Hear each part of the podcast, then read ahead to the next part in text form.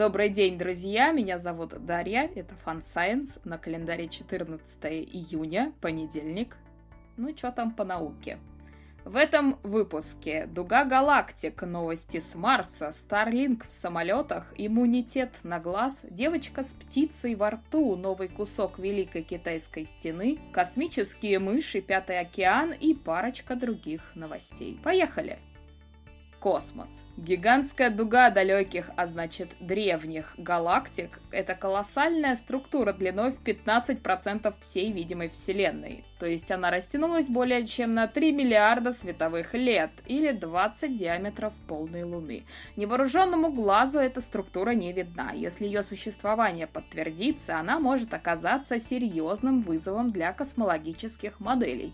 Потому что по нашим представлениям на больших масштабах Вселенная должна быть гомогенна, то есть однородна. Но сначала подтверждение. А то наш мозг слишком уж любит находить закономерности и паттерны в случайных данных. Юнона прислала на Землю первые за 20 лет качественные снимки Ганимеда, крупнейшего спутника Юпитера. Ждем цветные кадры. Марсоход Perseverance Перси приступил к научной программе. За несколько месяцев аппарат должен изучить большой участок дна кратера Езера и собрать 8 образцов грунта для доставки на Землю. Напоминаю, что сама миссия не включает в себя доставку на Землю, для этого разрабатывают миссию на будущее. А вертолетик Джинни совершила первый полет после серьезного сбоя. Дрон успешно перелетел на новую рабочую площадку, преодолев 106 метров. Китай опубликовал снимки своих аппаратов на Марсе. Орбитальный зонд сфотографировал китайский марсоход Чужун сверху, а сам марсоход с помощью автономной камеры сфотографировался с посадочной платформой.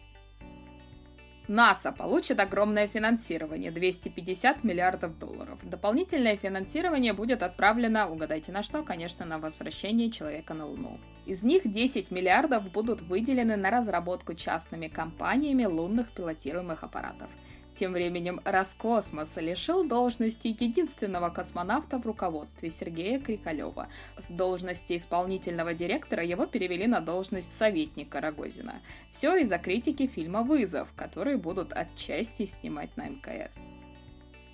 Технологии будущего. Starlink будет раздавать интернет в самолетах, а также в кораблях, поездах и другом крупном транспорте. Принимающее оборудование Starlink слишком громоздкое, чтобы устанавливать его в автомобиле.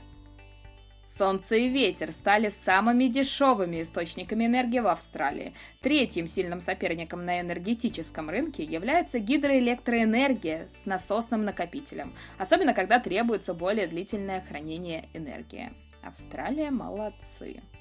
В традиционной вьетнамской закуске из сырой свинины Нэм Чоа ученые нашли природный консервант. Его вырабатывают хорошие бактерии. Для человека он безопасен, а вот для плохих бактерий смертелен. Главное, что этот консервант устойчив к довольно сильным перепадам внешних условий и термообработке, а значит его потенциально можно использовать в промышленных масштабах.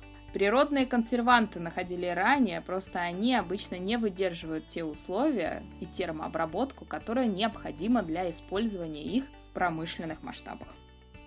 Медицина. В некоторых случаях иммунитет активируется от одного взгляда на больного. Проверяли на канарейках групп было три. Больные, здоровые, которые видели больных, и здоровые, которые больных не видели. У здоровых, которые видели больных, спустя месяц активизировались некоторые клетки иммунной системы.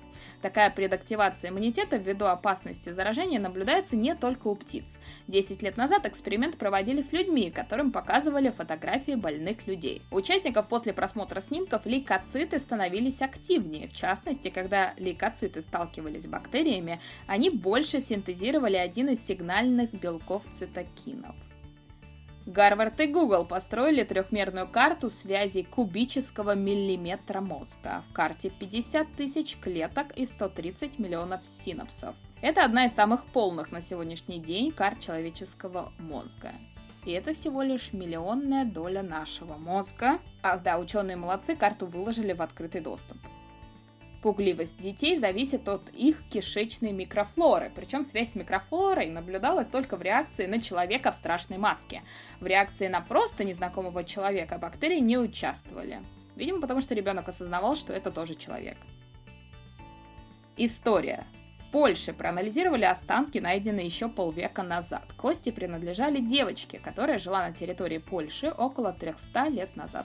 Она была похоронена в пещере в лесу, а во рту у нее нашли череп птички. Вот эту птичку ученые так и не смогли объяснить. Судя по сохранению и анализу ДНК, девочка была дочерью одного из солдатов армии Карла X Густава. Солдат, вероятно, был родом из Карелии, потому что там верили, что умершие в лесу должны быть похоронены в лесу. А птичку так и не объяснили.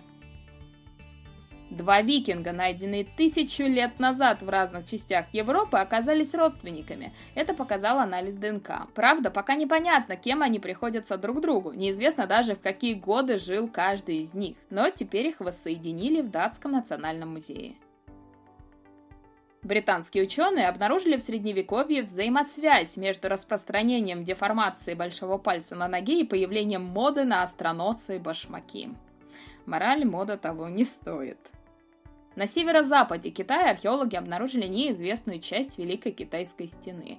Сперва думали, что это руины древнего замка времен династии Мин, а потом оказалось, что он был частью стены. Замок находится примерно в 10 километрах от главной части Великой Китайской стены и сохранил узоры и стиль эпохи династии Мин. Раскопки продолжаются.